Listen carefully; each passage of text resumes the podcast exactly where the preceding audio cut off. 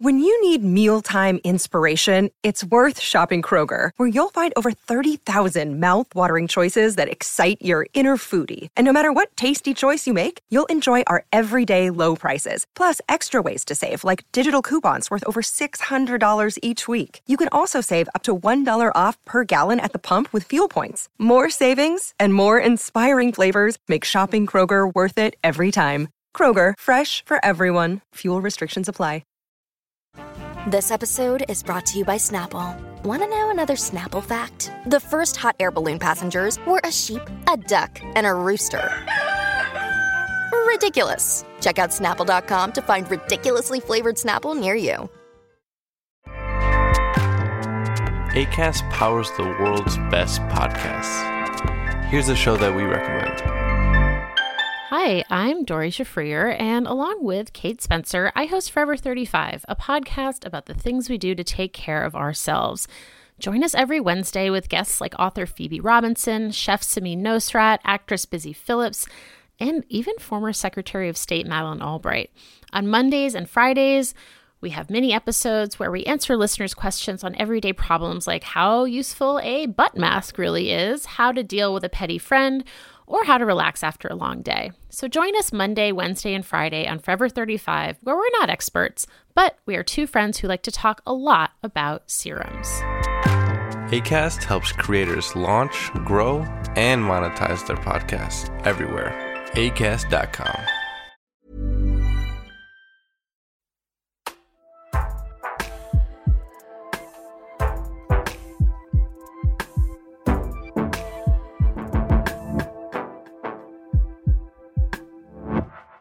And welcome back. Here we go with our bonus Q&A episode of Books of the Year. Matt and I still here and in South Carolina, still having breakfast. Actually, I say still having breakfast. I don't. He hasn't eaten No, anything. He no- hasn't no drunk food. anything. I feel as though we're keeping keeping you from your breakfast. Indeed. Do you write on an empty stomach, Jason? That's not one of the questions. But can could you get straight in and write, or do you need to be fueled? No, no, I, yeah, I actually write on an empty stomach. I wake up every morning at about five or five thirty. I go straight to the computer and I start writing because I've learned that people are, you know, the world is still sleeping when you're mm-hmm. up early in the morning. Like you're, you don't have those interruptions of people texting you and people calling and knocking on your door.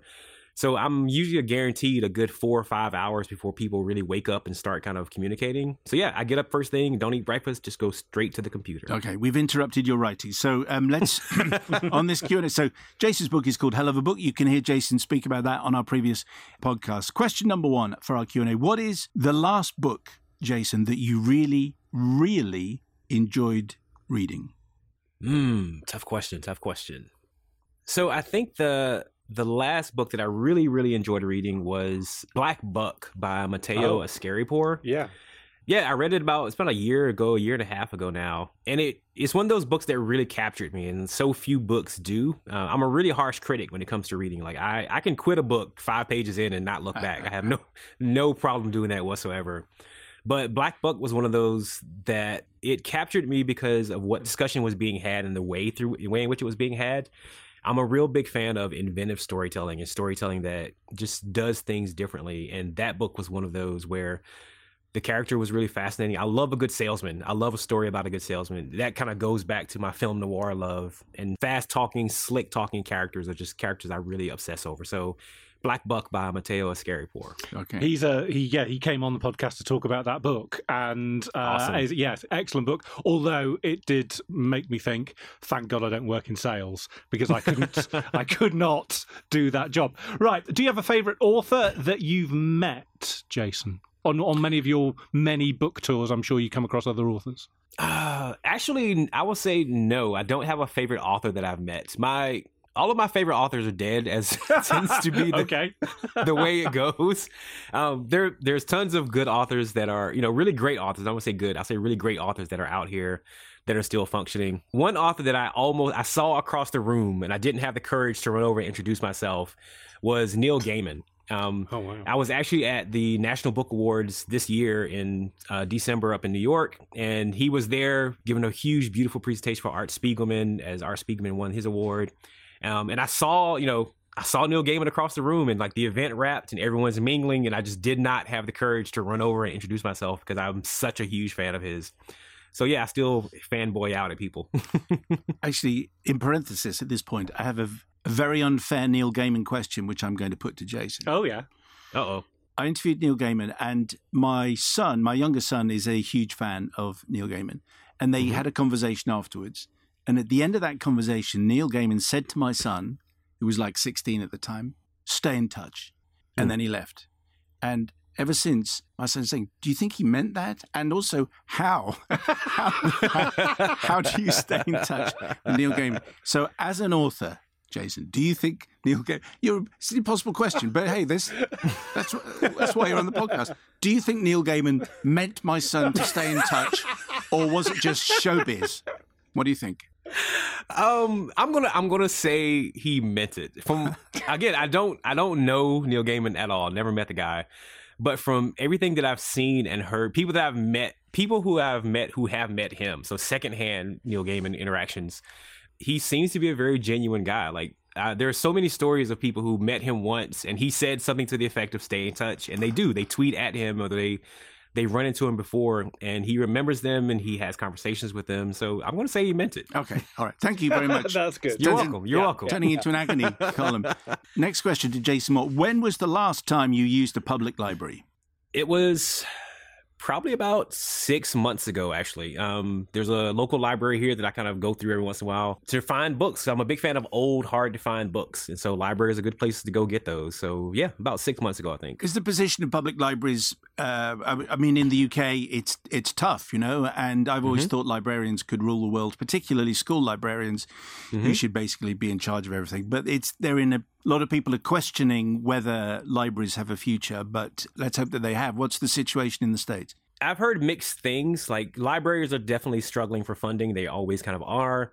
And yet I've done a lot of touring where I've been to libraries that are doing very well. And I've been to a lot of library success stories. How much of that is the norm and how much of it is the exception is very difficult for me to say but I've heard that libraries are kind of stabilizing. They're not doing great. Like I won't say that they're excelling and they're blossoming here and there, but I've heard that they're kind of stable in where they are right now, which is wonderful news because like as you said, like libraries are essential. Like librarians could rule the world and we need so many more of them. I wouldn't be here if it wasn't for the librarian who used to give me a stack of books when I was 5 years old. I would go to this local library and sit my mom would drop me off for hours and my sister and I would sit and read books. And every day I walked in, the librarian would have a stack of books waiting for me for me to sit and read. And that is why I became a writer because of people like that. So I'm a huge fan of libraries. So uh, when that librarian was stacking up those books, what kind of books was that librarian giving to you? Were they curated for you? In other words, they thought, oh, Jason's really going to like this? Or were they just, these are great books, you need to read these books? It was predominantly, it was a little bit of both, but it was predominantly these are the books that Jason will like. I was a huge fan as a kid of mythology and folklore Greek mythology, Roman mythology, Japanese, African, you name it. If it had gods and dragons mm. and anything mythological, I just adored it. And so I would walk in the door and there would be some new book of mythology and folklore and all those kinds of things. And sprinkled in amongst those would also be just canonical literary texts like Lord of the Flies, which is still one of my all time favorite books that I cite and go back to. That was one of those books that was tucked in amongst the mythology and folklore and that I eventually read and fell in love with.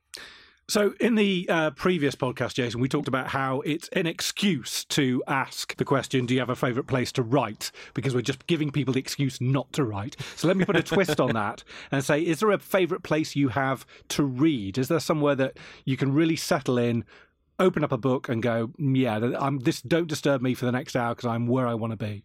Yes, but it's just the couch. Like as the as traditional and simple as it is, when I've got a book, like when I've I've got some new book that I want to sit and really settle into, I turn the television off, I crack open the blinds, let the sunlight come through, put me a pillow here and a drink on the ground, the floor next to the couch, and I just stretch out and open the book, and it's the most peaceful, awesome place on the planet. Just stretch out on my couch in a quiet house, able to read my book. Okay, next we have a question uh, in the form of a voice note because we've become very high tech. This is from fellow author and admirer of your book, Imran Mahmood. Hello, Jason, Simon, Matt. Imran Mahmood here. I want to ask Jason about a hell of a book. Your novel clashes comedy with tragedy, sorrow with joy, the real with the surreal and the serious with the comedic. And the, the effect is often uh, wonderful, uh, often absurdist. I mean, we have, of course, the imaginary uh, friend, the child, Soot. Uh, we have the unnamed narrator who is sometimes caught in predicaments like being naked in a lift with an old woman he has to make serious conversation with. And then there's this big, heavy theme that runs through it, and I won't say what it is for spoilers, and the craziness of all that. Um, in Hell of a Book, are you telling us really that um, the experience of being black in white America is itself the absurdity, that it, that is the unreal thing? Or is the surrealness just here for our pure entertainment? Okay, we asked him for a brief question, but clearly he he he, he, he, built that up. Anyway, some, some interesting points from Imran. Terrific, terrific. Um, I just want to first say how how awesome this is. Imran's a great guy. I've met him a lot, and he's he, we've talked a lot on Twitter. He's a great guy. So, as for the question, yes, the the surrealism is very intentional. The absurdism is very intentional. I myself am a philosophical absurdist. Um, and for those who don't know, like essentially it just means that you recognize that there's no meaning to the universe and yet you you still kind of find your laughs. You kind of you have to laugh at the absurdity of the universe sometimes. And that is oftentimes how I do think about race and um, that the African American experience in America if you do not find the absurdity in it, if you do not find some means of laughing about it, it will destroy you. At least that has been my personal kind of experience in the way that I've seen it.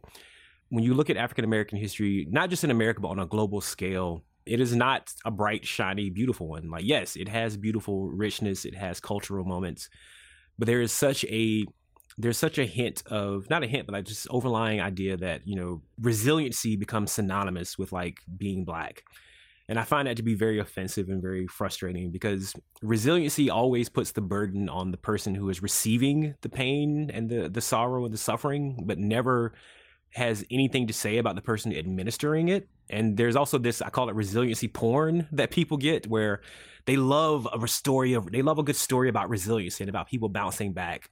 And yet they never want to indict the person who is doing the harm. And with all of that, with all the the shootings and the legislation and all the things that are done to kind of oppress and just make life hell for people of color, quite frankly, and for other minorities as well.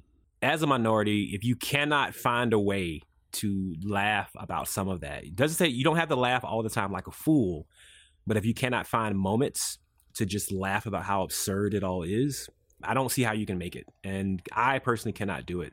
So I have to laugh about it. I am I have to find the absurdity. I have to find the humor because if I do not, the only thing left is tears if I don't find the humor. And so that's why that's there.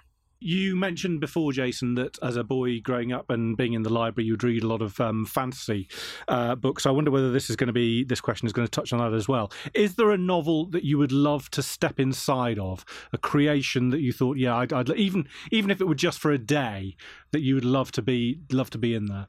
Hmm, you guys have great questions. Yeah. You're not the. It's not the stock questions that I can just rattle off and answer. I've thought yeah, about a thousand see, times. Yeah. Page sixty-seven. Yeah, Is it going to be made into a movie, Jason? Is there a movie? How old are you? How much money do you earn? I don't appreciate this. um, that's a great question, actually. I used to, I play I played D and D a lot growing up, mm-hmm. um, Dungeons and Dragons, and there's a series called Dragonlance, and there's these authors Margaret Weis and Tracy Hickman who wrote these stories that were set in this you know fantasy world of Dragonlance, and that was always kind of my escape place. That was always the place that I just kind of imagined being able to kind of disappear to, because yeah, it was all those things. It was gods and dragons and swords and all those kinds of things that I just loved, and I would love to kind of disappear into that world because it was so so simple and the morality was easy to find and there was no you know the racism all the, all the things that in the real world were just so heavy and oppressive they weren't there. It was a place where things were just simpler and still good. It's good very good writing very good storytelling but just simpler and i enjoyed that. Uh, final question jason. If you hadn't become an author what profession do you think you might have gone into I probably would have gone into computer science somehow. I know that's a pretty far into the spectrum from creative writing, but I was always a big computer nerd. I'm a big fan of technology. Um, two of my best friends are software engineers, and I am always fascinated. There and there's a lot of parallels between storytelling and computer programming weirdly enough like the methods and means through which you build a software you build software is strangely akin to how you write a novel um, there's procedures and things you have to do to make it work and novel writing is very akin to that so i think i'd be a computer nerd Jason, it's been great spending time with you. Thank you very much. Uh, Hell of a Book is published by Trapeze. It's out now in hardback, coming out in paperback in a couple of weeks' time. Uh, Jason, we appreciate your time with us, sir. Thank you very much indeed. Thank you very much. This was terrific. And get your publisher to finance a book trip around the UK. Yes. Yeah. So yes. you can we yes. can share a studio with you for your next yes. book, which is going to be called You Thought That Was Good. And remember, if you want to get in touch, you can email us at anytime booksoftheyear at yahoo.com. You can find us on Instagram and Twitter. We are at Pick Any Page. That's at Pick Any Page on Instagram and at Books of the Year on Twitter. Thank you for listening. I hope you can join us next week. Our guest is going to be comedian, writer, and podcaster Cariad Lloyd.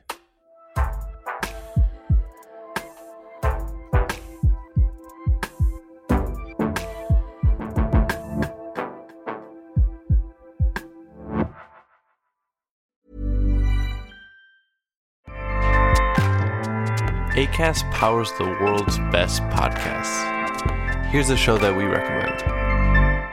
Hi, I'm Doree Shafrir, and along with Kate Spencer, I host Forever 35, a podcast about the things we do to take care of ourselves.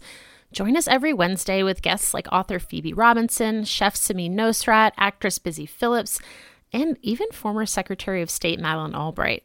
On Mondays and Fridays, we have mini episodes where we answer listeners' questions on everyday problems like how useful a butt mask really is, how to deal with a petty friend, or how to relax after a long day. So join us Monday, Wednesday, and Friday on Forever 35, where we're not experts, but we are two friends who like to talk a lot about serums. ACAST helps creators launch, grow, and monetize their podcasts everywhere. ACAST.com. Hi, my name is Kaye Adams, and to be honest, I'm not so good with the aging process, so I enlisted my old chum, the filter free Cara McKenzie, to advise. Could you imagine being a porn star? The room would need to be really hot for me to strip off. To be honest, she's not much help, but she is rather amusing. And along with some great guests, Jo Brand, Andi Oliver, Anton Du Beke, Ruth Langsford, and Craig Revel Horwood, darling, we are learning how to be 60. Listen wherever you get your podcasts.